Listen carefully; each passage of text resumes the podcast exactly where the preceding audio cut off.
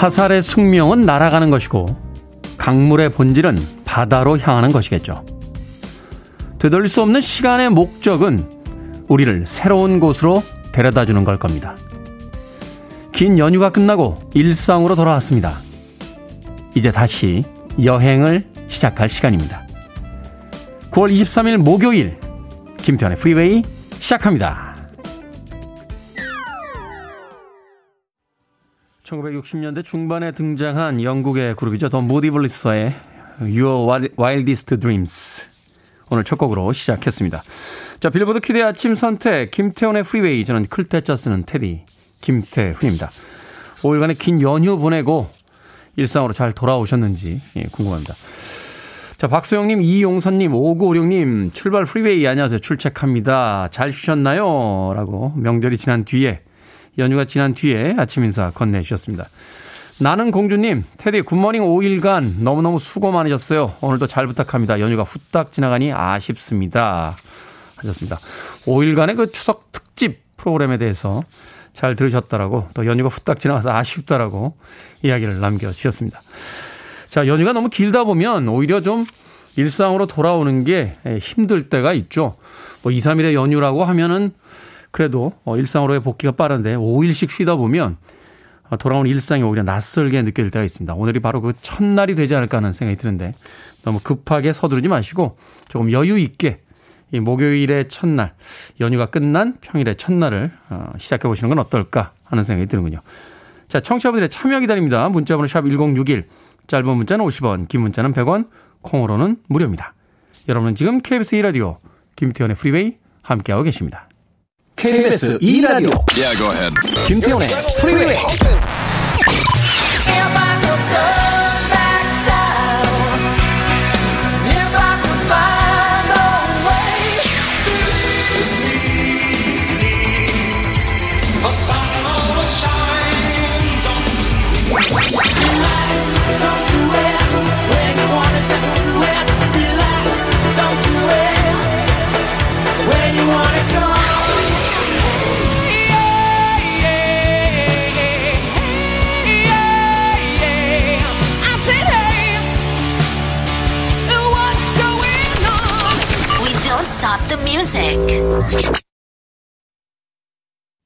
아마도 2000년대 헐리우드에서 가장 핫했던 그리고 가장 다재다능했던 배우이자 아, 가수가 아닌가 하는 생각이 듭니다. 윌 스미스의 Just the Two of Us 들이었습니다. 자, 3429님께서요. 테디 2박 3일간 시댁에 있으며 허리가 휘도록 일만 하고 왔습니다. 설거지 한번 안 해준 남편과 시어머님 자꾸만 미워지려고 하니까 속 시원히 털어버리는 음악 좀 부탁드립니다. 하셨습니다. 왜 안 해주는 겁니까? 설거지 도대체. 시대에 가서 일하셨다고 하는데 남편분도 좀 눈치가 보이셨을 거예요. 사실 이런 문화가 좀 없어져야 되는데 시어머니가 이렇게 쳐다보고 있으니까 남편 입장에서도 도와주고 싶은데 또 도와주면 또 뭐라고 할까봐. 사실 이 명절이라는 것이 어떻게 생각해 본다라면 이제 봉건주의 시대, 지난 시대의 어떤 이어져 온 전통이잖아요. 그렇긴 합니다만 이제 세상이 달라졌다라면 그 세상이 달라진 것만큼 또 그 문화도 조금은 달라져야 되지 않나 하는 생각 역시나 이번 명절 연휴에 다시 한번 해보게 됐습니다. 내년에는 도와주실 거예요. 3429님. 음, 남편도 시대가 변하면서 조금씩 변해가지 않겠습니까? 그렇게 희망을 좀 가져봤으면 좋겠습니다. 3429님, 많이 힘드셨던 것 같은데 에너지 음료 보내드리겠습니다. 힘내고 일상으로 잘 돌아오십시오. 자, 진실과 체중이라고 닉네임 쓰셨습니다. 닉네임. 이 닉네임 본인이 쓰시는 거잖아요. 어, 예전의 별명이야 뭐 친구들이 붙여주니까 어쩔 수 없이 내가 원치 않는 별명으로 불려던 합니다만 본인의 닉네임을 진실과 최종 이게 어떤 의미가 있는지 굉장히 궁금해집니다. 48살의 늦은 나이에 수능 준비하는 남편을 위해 오늘도 까치발 들고 테디 목소리 듣고 있습니다. 수능이 57일 남았네요. 어린 시절 못 이룬 꿈을 위해 공부를 다시 시작한 우리 남편 응원합니다. 나이는 숫자에 불과하다. 아자아자 화이팅! 이라고 해주셨습니다. 수능의 결과가 어찌 되건 간에 예, 이미 승자시네요. 48살의 나이에 수능에 도전할 수 있다라면 그것만으로 저는 이미 승자의 자리에 가 있다라고 이야기 드리고 싶습니다. 대단한 용기인데요. 자, 남편분을 위해서요. 치킨 한 마리 보내드리겠습니다. 역시 수능에는 치킨 아니겠습니까? 예, 콩으로 들어오셨는데 샵 1061로 다시 한번 이름과 아이디 보내주시면 저희들이 모바일 쿠폰 보내드립니다. 짧은 문자 50원, 긴 문자 100원입니다. 자, 소재수님, 그리고 찐이님의 신청곡으로 합니다. 좀 경쾌하게 달려볼까요? 글로리아 게이너, I will survive.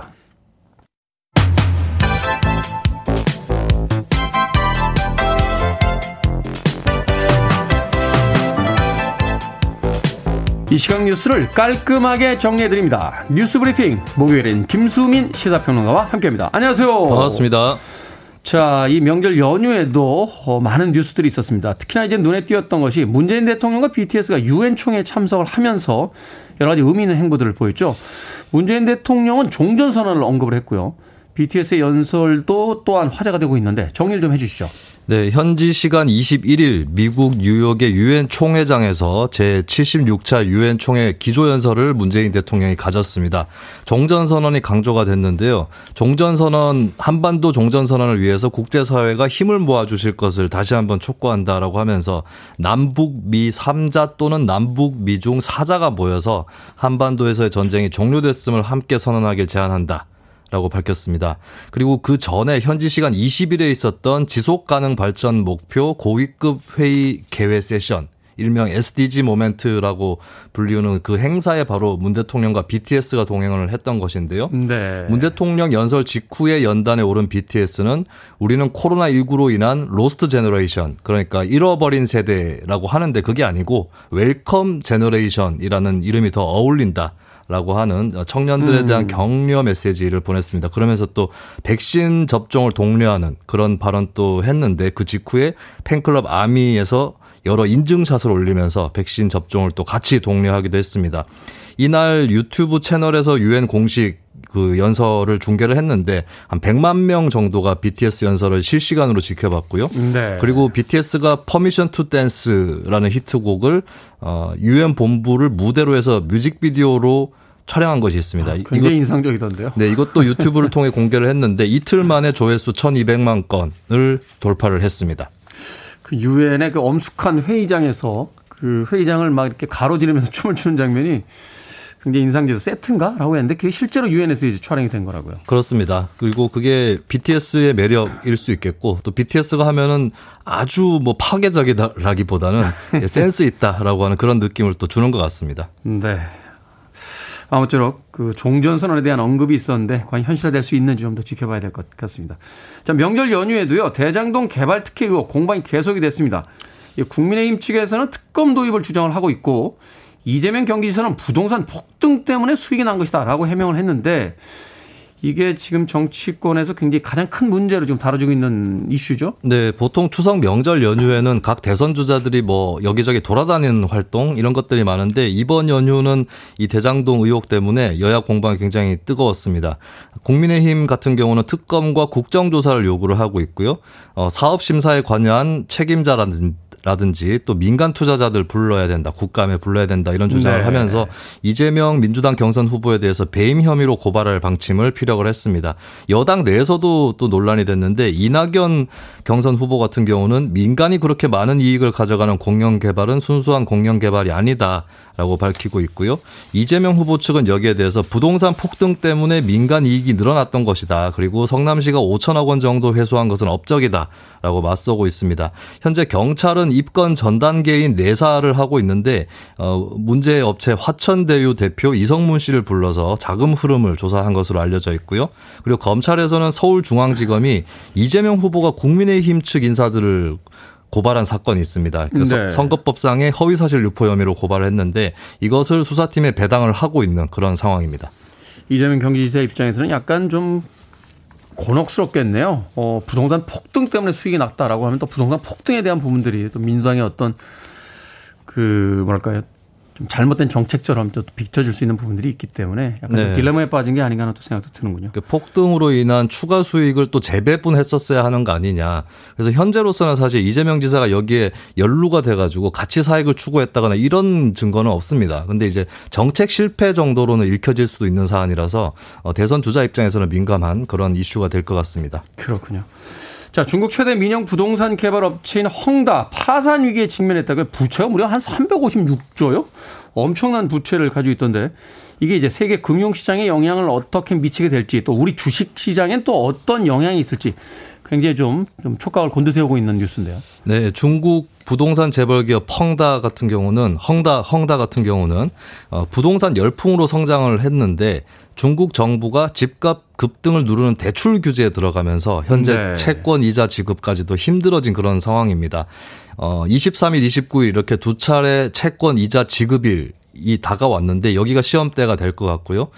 어, 헝다 같은 경우는 그동안에 어, 대도시가 아니라 지방 소도시에 주목하는 특이한 전략을 펴왔습니다. 그래서 음. 소규모 주택을 대량으로 공급하는 쉽게 얘기해서 박리담의 전략으로 성장을 해왔는데 금융이라든지 여행, 스포츠 이런 쪽으로 사업을 문어발식으로 확장을 하다가 결국에 부채 비율이 굉장히 불어난 그런 상황인데 중국 당국이 최근에 도입한 신규 대출 규제책에 묶여버린 것이죠. 근데 이러면 이제 어떻게 앞으로 사태가 전개되느냐 두 갈래로 상반된 전망이 나오는데 어, 첫 번째 가설은 헝다가 파산을 하면은 아파트 분양받은 사람들이라든지 건설, 자재 기업 이런 쪽에서 피해를 본다. 네. 그래서 중국 당국에서 나서서 자산을 매각할 시간을 벌어주든지 아니면 구제금융을 할 것이다. 이런 관측이 나오고 있고요. 거꾸로 두 번째 관측은 어떤 거냐면 헝다의 대출 규모는 중국 내 은행의 대출 총액의 0.3%에 불과하다. 음. 네, 중국판 리먼 브라더스 사태 같은 건 일어나지 않는다. 그렇기 때문에 파산하는 것을 중국 정부가 방치할 것이다. 라고 하는 전망이 또 나오고 있습니다. 아, 파산을 방치할 것이다. 뭐 이번에 내야 되는 이자만 1,400억 원이 넘는다라고 하는데 과연 헝다의 운명과 함께 또 세계 금융시장에 어떻게 또 들썩거릴지 좀 주의해서 지켜볼 필요가 있을 것 같습니다. 자, 오늘의 시사 엉뚱 퀴즈 어떤 문제입니까?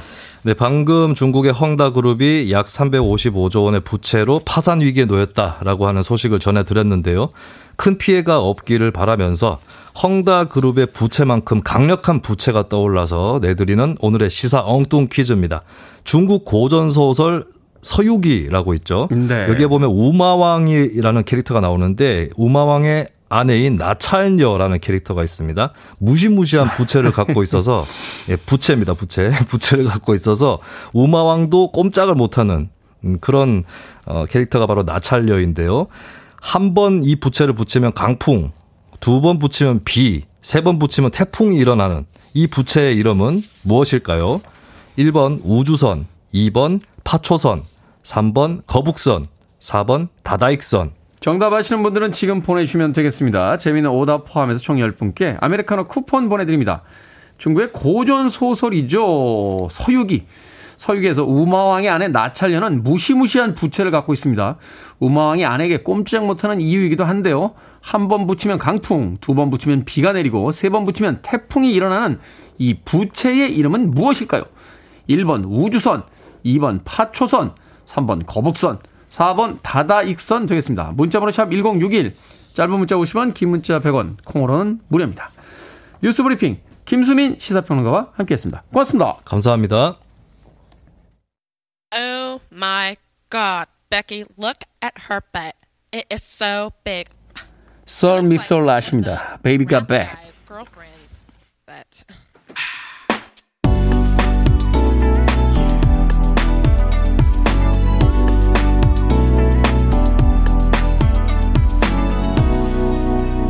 김태훈의 Freeway. 노래 참 잘하는 가수죠. 쉐어의 If I Could Turn Back Time 들으셨습니다. 쉐어가 활동한 게 굉장히 오래됐습니다. 그 남편이었던 소니와 함께 예, 만들었던 팀이죠. Sonny and Cher라는 팀을 통해서 활동하기도 했고.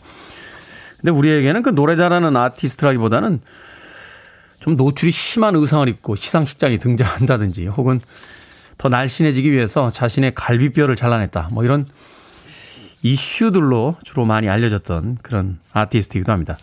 근데 이 쉐어 노래 정말 잘합니다. 아, 힘 있는 그 목소리, 거기 어떤 풍부한 감정까지. 쉐어의 If I Could Turn Back Time 들이었습니다.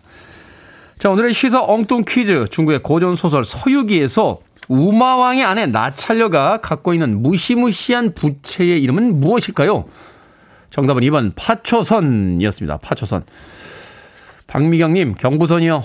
저는 경부선 이용하는 애청자입니다. 부채는 요즘 보기 힘드네요. 하셨습니다. 생각해보니까 올해 여름에도 부채 들고 다니시는 분들은 별로 없으셨던 것 같아요. 그 휴대용 선풍기를 들고 다니시는 분들은 가끔 봤습니다만 옛날처럼 이렇게 멋들어지게 부채를 쫙 피셔가지고 부채로 바람을 일으키는 분들은 그렇게 많이 보지 못한 것 같아요. 그렇군요. 경부선 타고 다니신다고 어디로 다니시는지 궁금합니다. 네. 아, 경부선이니까 부산을 가시려나요? 네, 동대구 거쳐서 예, 부산까지. 김혜진님, 선하면 김희선언이죠. 여자가 봐도 너무 예뻐요. 라고 하셨습니다. 김희선 씨 예쁘죠. 네.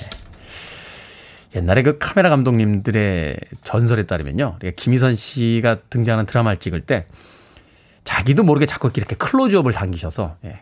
감독님들이 아니 거기서 클로즈업 하시면 안 된다고요. 연출하시는 분들이 이야기를 하셨다는 예. 전설 아닌 전설이 내려오고 있습니다. 아름답죠, 김희선 씨. K80788733님께서는 경춘선이요. 라고 하셨습니다. 경춘선. 음.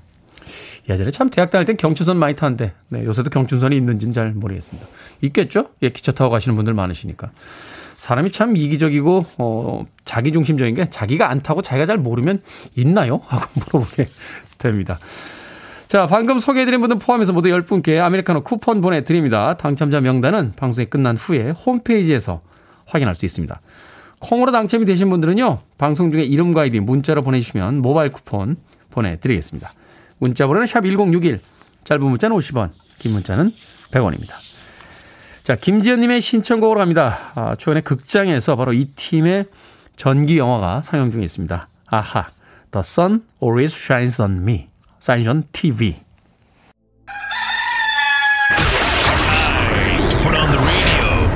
김태훈의 Freeway. Are you ready?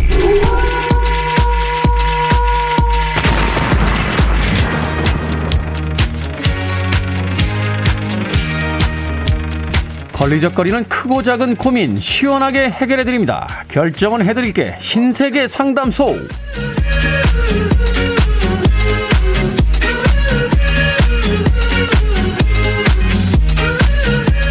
9176님, 고3인데 민증 사진을 수능 전에 찍을까요? 수능 후에 찍을까요?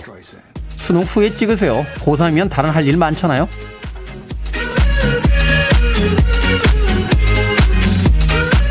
0717님, 40대입니다. 음식점 창업이 꿈이에요. 애들도 다 컸고, 제 일을 하고 싶은데 창업을 할까요? 말까요?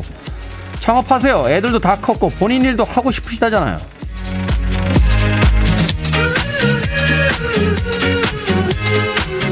장별님, 고3 아들 SNS 프로필에 하트와 디데이 며칠이 적혀 있습니다. 여자친구가 생긴 걸까요? 고3인데 여자친구를 사귀게 그냥 둘까요? 말릴까요? 그냥 두세요. 말리면 더 애절해집니다.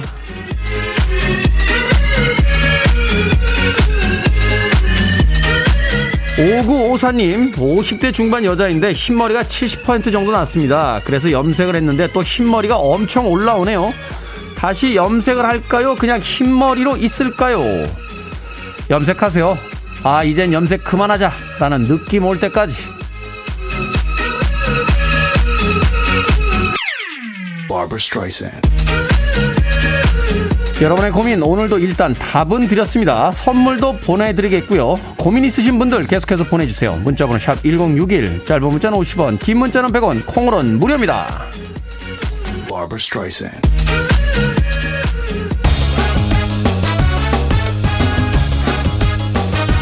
날씨는 추워지고 있습니다만 우리는 아직 여름을 안 보냈습니다. 리키 마틴, Vida Loca. listening to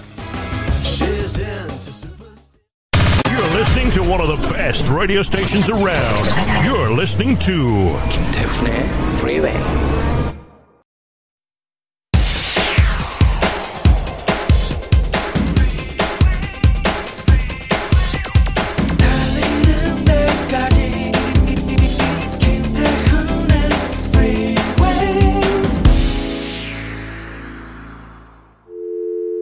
I need your arms around me. I need to feel your touch.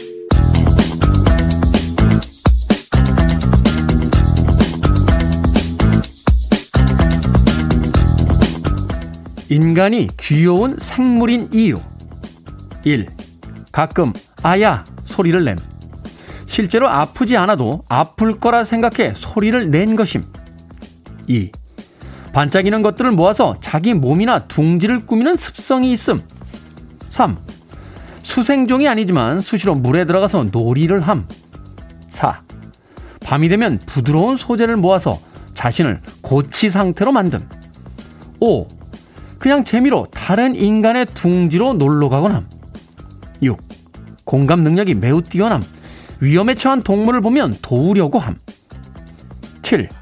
종종 어떤 소리나 음을 들었을 때 그것을 흉내내곤 함. 8. 우주로 여행하는 법을 배웠음. 멀리 가진 못했지만 시도는 했음.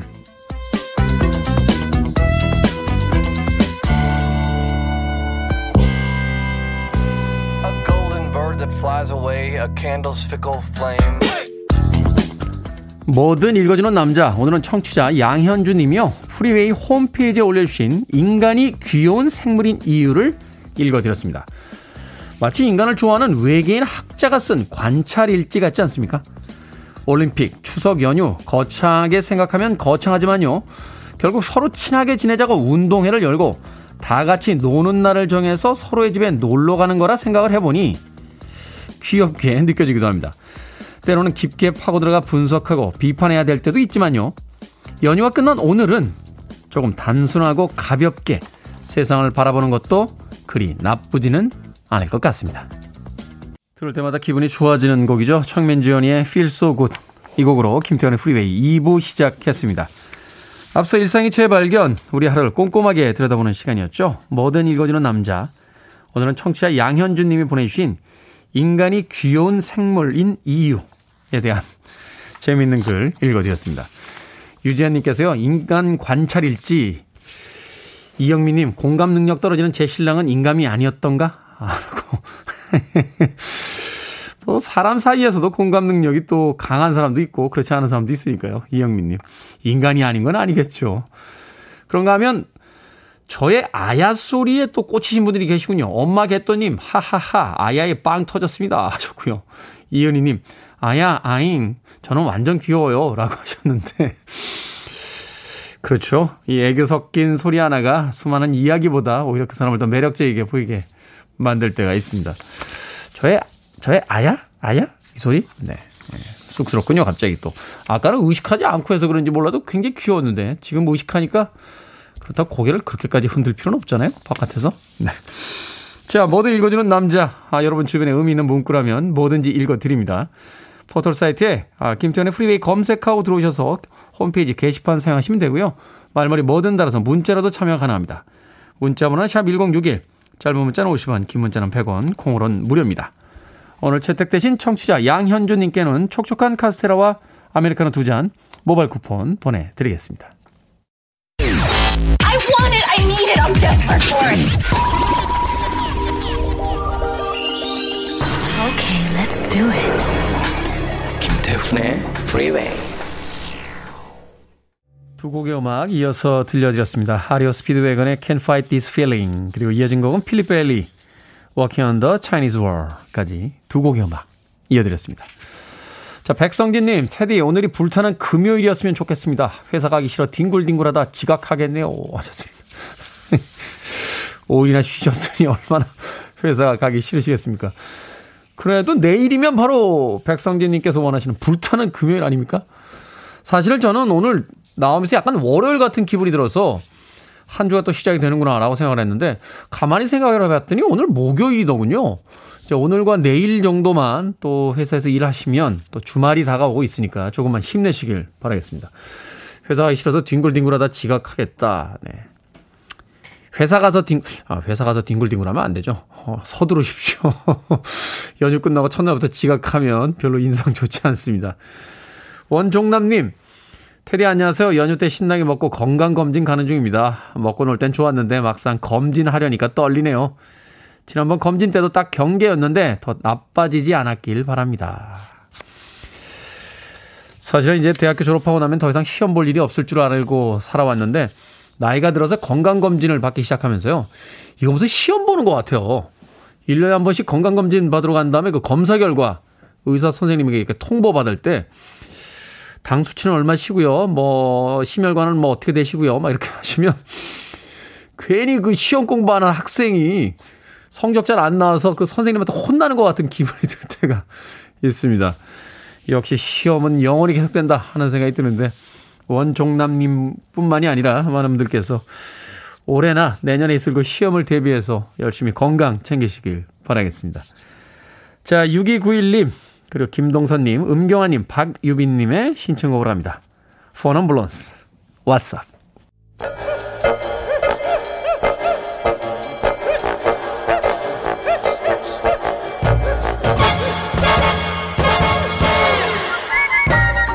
온라인 세상 속 촌철살인 해악과 위트가 돋보이는 댓글들을 골라봤습니다. 댓글로 본 세상.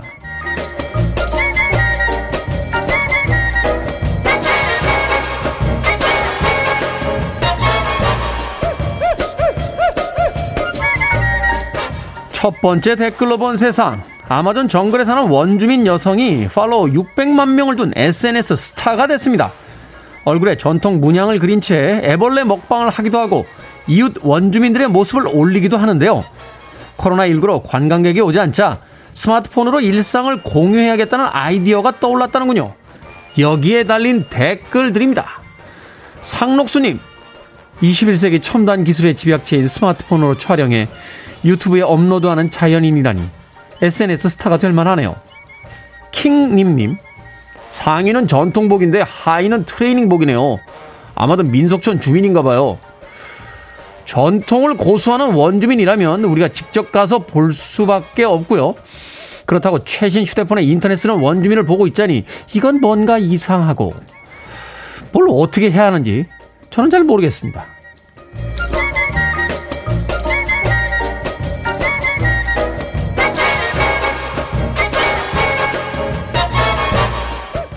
두 번째 댓글로 본 세상 중국 장각의 국립공원에서 춤추던 여성이 가방을 소매치기 당했습니다.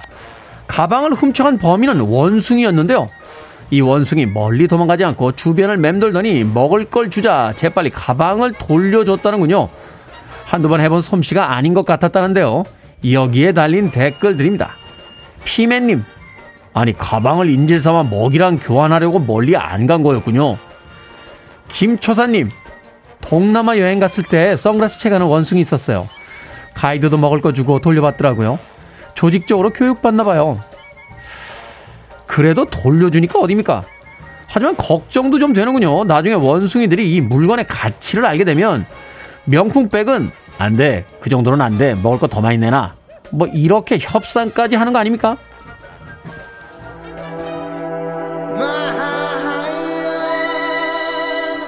하긴 뭐 우리도 거기서 지나해 왔으니까요. 프랭키 고스트 헐리우드입니다. 릴렉스. Freeway.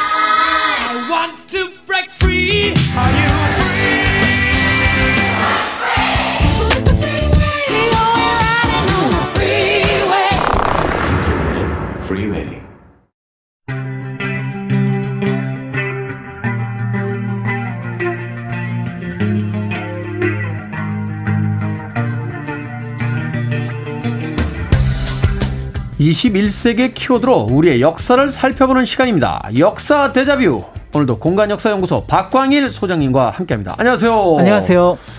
자 명절 전후로 세대 갈등에 대한 기사 자주 접하게 되죠. 더군다나 이제 명절 때 온 가족들이 모이면 정치 얘기, 사회 얘기 하다가 신고 세대들끼리 갈등 일으키는 경우 종종 보게 됩니다.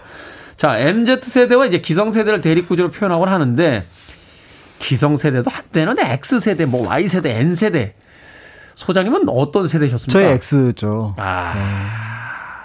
저는 아쉽게도 X 전 세대예요. 자, 이 늘 반복되는 세대 갈등 사실 이제 시대마다 다 있었다고 볼 수 있는 건데 네네네. 우리의 그 역사 속에서는 또 어떤 모습이었을지 좀 궁금합니다. 네, 역사 속에서도 아마 이제 세대의 차이는 있었을 거다. 이제 이렇게 이제 상정을 하게 되는데요. 네.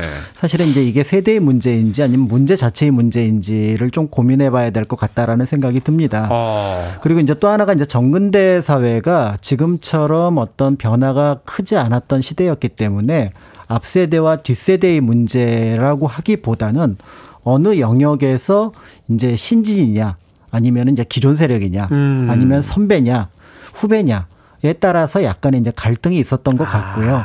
그런 면에서 볼 때 당시 문제를 이제 세대 차이로 좀 치환하기는 곤란하니 당시에 이제 선배 후배의 문제 또 기존 세력과 신진 세력의 어떤 갈등 이런 것들을 보여주는 거를 찾아볼 수 있고 그런 것 중에 하나가 이제 붕당 정치가 아닐까 싶어서 그래서 이제 붕당 정치의 시작점 한번 살펴보려고 합니다. 붕당 정치.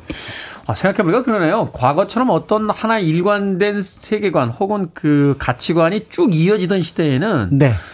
기성세대와 새로운 세대가 가치관을 가지고 충돌할 일은 별로 없었을 텐데. 그렇습니다. 네. 이제 새로운 세대 그리고 기성세대 말하자면 이제 권력을 이미 잡은 사람과 새롭게 권력을 잡고자 하는 사람들끼리의 그렇죠, 그렇죠. 어떤 투쟁과 대립 그렇습니다. 이런 것들이 주요했을 텐데 거기서 바로 등장하는 게 붕당 정치다. 네네네. 붕당이 지금으로 치면은 뭐 민주당이나 국민의힘 같은 그 정당들 이야기하는 거 아니에요? 비슷하기도 하고 다른 점도 많고 그렇기는 해서 네. 조금 이제 그 바로 연결하기는 좀 곤란하기는 한데요. 그래도 이제 정치 세력이니까 아마 그렇게 볼 수는 있을 것 같습니다. 그래서 이제 붕당이 이제 처음 발생한 것에 대해서는 국사 시간에 배우신 것처럼 조선시대 선조 때라고 선조 볼 수가 있는데요. 음. 이때 이제 처음으로 이제까지 훈구파와 살인파가 대립을 했다면 이제 선조의 직위와 더불어서 훈구파는 정계에서 어떤 의미에서 보면은 이제 발을 떼게 됩니다. 네. 그러면서 이제 살인들로만 그 자리를 채우게 되었는데 이 살인이 동서로 나뉩니다. 하여튼 지금 정치하고서 비슷해요. 이게 한 정당이라고 그러면 다 모아질 것 같은데 그렇지 않고 또그 안에서 또 나눠집니다. 개파가. 그렇죠. 그래서 이제 보통 널리 알려지기는 이제 뭐 그 당시 이제 심의겸을 지원하는 쪽을 뭐 서인, 그 다음에 이제 김효원을 지, 원하는 쪽을 이제 지지하는 쪽을 동인 뭐 이렇게 얘기를 음. 하는데 그 차이가 있다면 이제 심의겸 같은 경우는 당시 이제 명종 비었던 인순왕후의 동생이었습니다. 아. 그러니까 이제 구세력과 연결된 세력이었다고 볼 수가 있고요. 이제 김효원 같은 경우는 이제 영남에 서 공부를 하고 올라온 어떻게 보면 신진 이제 사림이라고 할 수 있는데 사실은 네. 그 둘의 학문적인 배경은 똑같지만 이제 정치적인 위치가 좀 달랐던 거죠. 그런 면에서 일단 심의겸이 조금 더 노예하고 합리적이었다고 볼 수가 있고 네. 김용원이 굉장히 적극적이고 그다음에 어떻게 보면은 조금은 진짜. 과한 과격한 아. 어떤 발언을 보였다고 볼 수가 있는데요. 그런 면에서 이제 아까 말씀드렸던 것처럼 선전 연간에 전부 살림이 들어왔는데 이제 문정왕후가 이제 정치 어, 죽으면서 명종도 사실은 살림들을 중용하기 시작하거든요. 네. 이제 이때 들어왔던 선배 살림들이 주로 이제 서인들이 되고요. 서인. 그다음에 이제 선조가 즉위한 이후에 들어왔던 한 10년 정도의 격차가 있습니다. 그때 들어왔던 후배 살림들이 주로 동인 그러니까 이제 김효원을 지지하는 세력 쪽으로 가게 됩니다. 오. 어. 그러니까 이제 우리가 어 김효원 심의겸으로 보기보다는 어 서인들은 약간 선배, 그다음에 동인들은 약간 후배, 조금 더 열기가 막 넘치는 음. 뭔가 새로운 것들에 대한 어떤 열망 이런 것들이 있는 존재라고 보면 될 것 같고요. 아, 이게 저희가 역사를 참 제대로 배워야 되는 게 저는 역사 시간에 사실은 많이 졸았거든요. 이게 말하자면 이제 정치적으로 어떤 완전히 상반된 의견을 가지고 충돌했던 세력이 아니라 그렇죠. 한 정당 지금으로 얘기하면 한 정당 내에서 소위 이제 신구 그러니까 네. 이미 권력을 잡은 세력과 그렇지 않은 그렇죠. 새롭게 그렇죠. 그 권력을 향해 나아가는 세력들 간의 어떤 대립이다. 이렇게 봐야 된다. 그렇습니다. 아. 그러니까 이제 이들이 뭐 격차가 크지 않았으니까 어떤 사건을 놓고 아이 선배들이 잘못했네. 아니 아직 후배들이 그걸 잘 몰라. 요런 정도였다라고 볼 수가 있는 거죠. 음. 그런데 이제 문제는 이제 몇 개의 사건을 두고 이제 이제 정치적인 사건이라기보다는 크지 않은 사건이었거든요. 네. 근데 이 사건을 두고 그 문제를 제대로 해결했냐 해결하지 못했냐를 놓고 이제 그 사건이 아니라 그 사건을 제대로 해결했냐 못했냐를 놓고 이젠 이거군요. 그러니까 말하자면 저 사람들이 무능하냐 유능하냐 이걸 가지고 싸운다. 그렇습니다. 아, 그걸 왜 그렇게 해결하십니까? 막 이러면서. 그렇죠. 아. 그러면서 이제 거기에 대한 비판이 들어가는데 거기에 더불어서 이제 거기에 언관들이라고 하는 사원부 사관 홍문관이 이제 활용이 되는데 네. 문제는 이 언관이 어떤 시스템이냐면 사원부와 사관원이 얘기했던 거를 홍문관이 비토를 놓으면은 사원부 사관원 모두가 자리에서 물러납니다. 아, 말하자면 이제 책임을 지고 다 전체 그런 거죠. 그러니까 불신임안을 받았으니 우리가 더 이상 언관으로서 활동을 할 수 없다. 뭐 요런 개념이었던 거죠. 그러니까 이게 이제 파장이 컸는데 문제는 이 언관들을 주로 이제 사림들이 맡고 그 중에서도 보통 젊은 사람들한테 맡기니까 후배였던 동인들이 맡게 되는 거죠. 네. 이제 이런 상황 속에서 결국은 둘 사이에 약간의 이제 대립이 생기게 되는데요.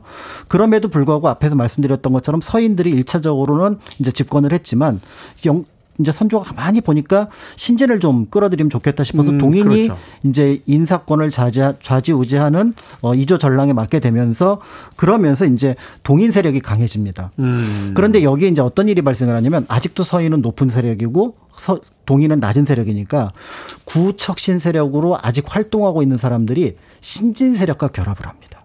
아. 그러니까 이제 강력한 어떤 서인이라는 그 빌런이 있으니까 그렇습니다. 말하자면 그 나머지 사람들끼리 이제 연합을 하게 되는 거군요. 그렇죠. 근데 구 세력의 일부가 연합을 하게 되는데 이들이 자신들이 같은 어떤 세력임을 보여주기 위해서 훨씬 더 과격한 모습을 음. 그래서 훨씬 더 서인을 강력하게 공격을 하게 되면서 차별화 지점을 만들어. 네, 그러면서 예전에는 이게 옳고 그러 그 이렇게 그러다 정도였지만 이제는 저들은 소인이다.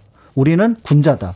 근데 이제 서로를 비판하게 되는데 이제는 문제는 이 소인이라는 게 옛날에 훈구파를 비판하던 살인파의 목소리였거든요. 네. 그런 면에서 이제 둘 사이가 조금 더 벌어졌다라고 볼 수가 있습니다. 아, 물론 그 안에 이제 다른 사람들도 있습니다만 아니 젊은 동인들이 어떻게 우리에게 과거에 그 훈구파 우리를 공격했던 그 논리를 가지고 우리를 공격하냐 그렇습니다. 이러면서 감정의 골이 이제 격하게 네네네. 역사라는 건 참 반복된다는 생각을 다시 한번 해보게 되는군요. 음악 한곡 듣고 와서 계속해서 이야기 나눠보도록 하겠습니다. 더 후입니다. My Generation. 모두가 한때는 젊은 세대였었죠. 더 후의 My Generation 들으셨습니다. 빌보드 키드의 아침 선택, KBS 2라디오, 김태현의 프리웨이, 역사 데자뷰. 오늘 박광일 소장님과 함께 역사 이야기 나눠보고 있습니다. 봄천사님께서요, 학교 수업 시간에 이렇게 역사 시간 깊이 있게 수업 안 한답니다. 본인이 따로 책 보고 공부해야 돼요. 하셨습니다.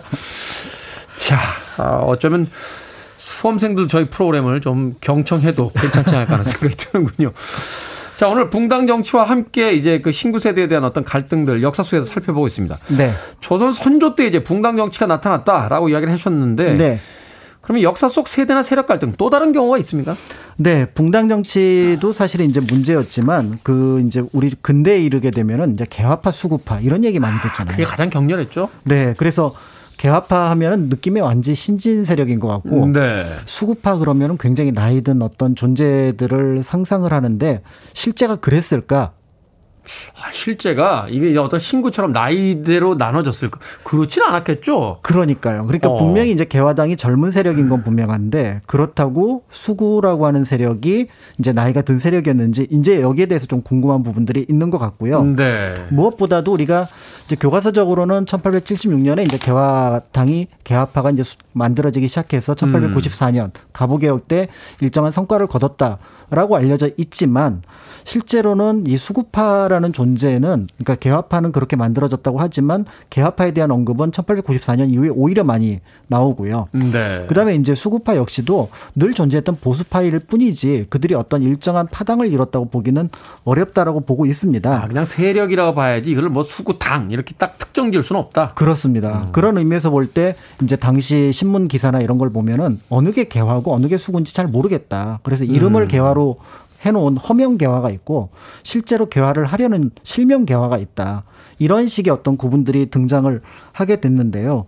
더 나아가서 당시 이제 수구는 친중국, 그 다음에 개화는 친일본. 아. 이렇게 이제 보기도 했다는 점에서 우리가 어떤 하나의 잣대로 개화파나 수구파를 이제 판단하기는 어렵고 오히려 이제 굉장히 흥미로운 견해를 1884년에 한성순보가 이제 보여주고 있는데요. 그게 네. 뭐냐면 정부가 새로운 정책을 펼치는 건 이건 개화인데 이거를 따라가지 못하는 민간은 지금 수구가 되고 있다.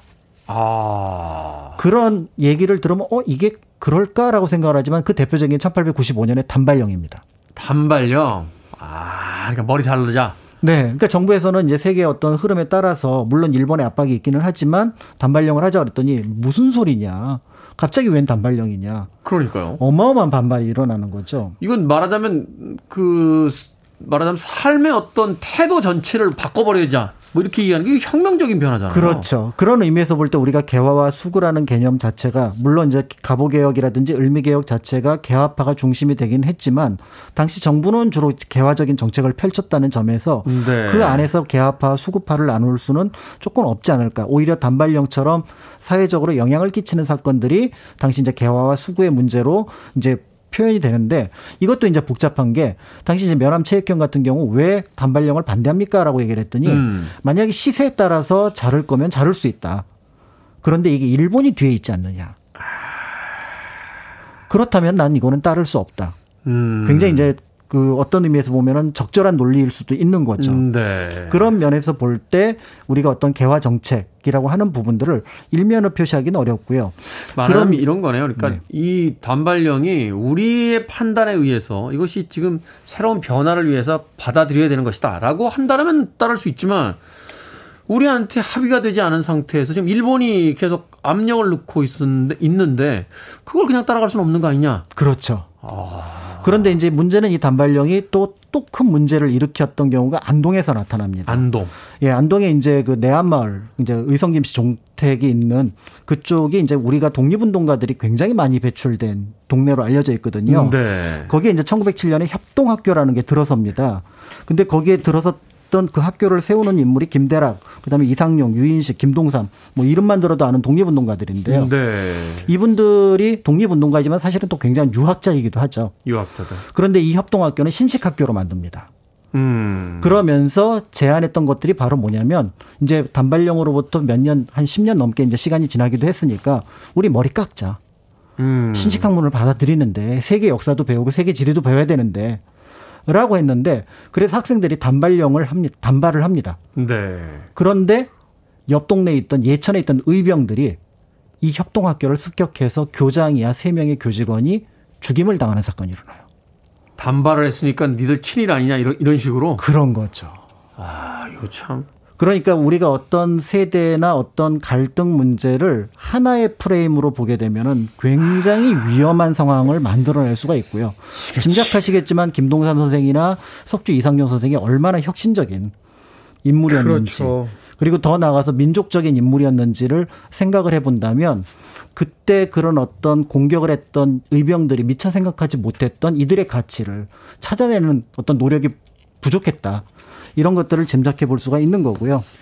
그런 면에서 이제 처음 시작할 때 오늘 뭐 세대 격차 이런 것들을 얘기를 했지만 세대 격차의 문제라기 하곤 하지만 사실은 이게 뭐 빈부의 양극화라든지 주택 문제라든지 세금 문제라든지 그다음에 추석에서는 이 차례의 어떤 적절성의 문제라든지 절차의 문제라든지 이런 것들이 본질일 수도 있는데 그런 것들을 놓아두고 크게 세대 문제로 얘기를 키우는 거는 그러니까요. 오히려 문제 해결에는 도움이 되지 않을 수 있겠다라는 개인, 생각이 듭니다. 개인의 가치관 뭐 지역에서의 어떤 그 정서라든지 다 다른데 그렇습니다. 그냥 MZ Z세대와 기성세대의 갈등 이런 식으로 그렇죠. 전선을 완전히 그어버리고 음.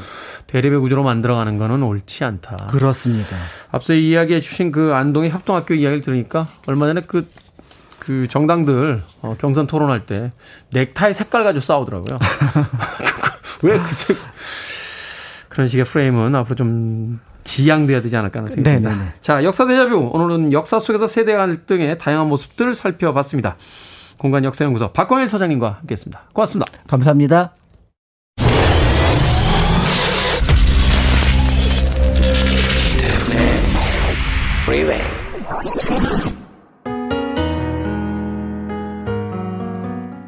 KBS 2라디오 김태현의 프리웨이 오늘 방송 여기까지입니다. 오늘 끝곡은 브라이언 맥나잇의 Back at One 준비했습니다. 긴 연휴 끝에 만난 일상의 첫날 적응하기가 쉽지는 않을 겁니다. 그래도 컨디션들 빨리 회복하시고 오늘 하루 잘 보내시길 바라겠습니다. 저는 내일 아침 7시에 돌아옵니다. 고맙습니다.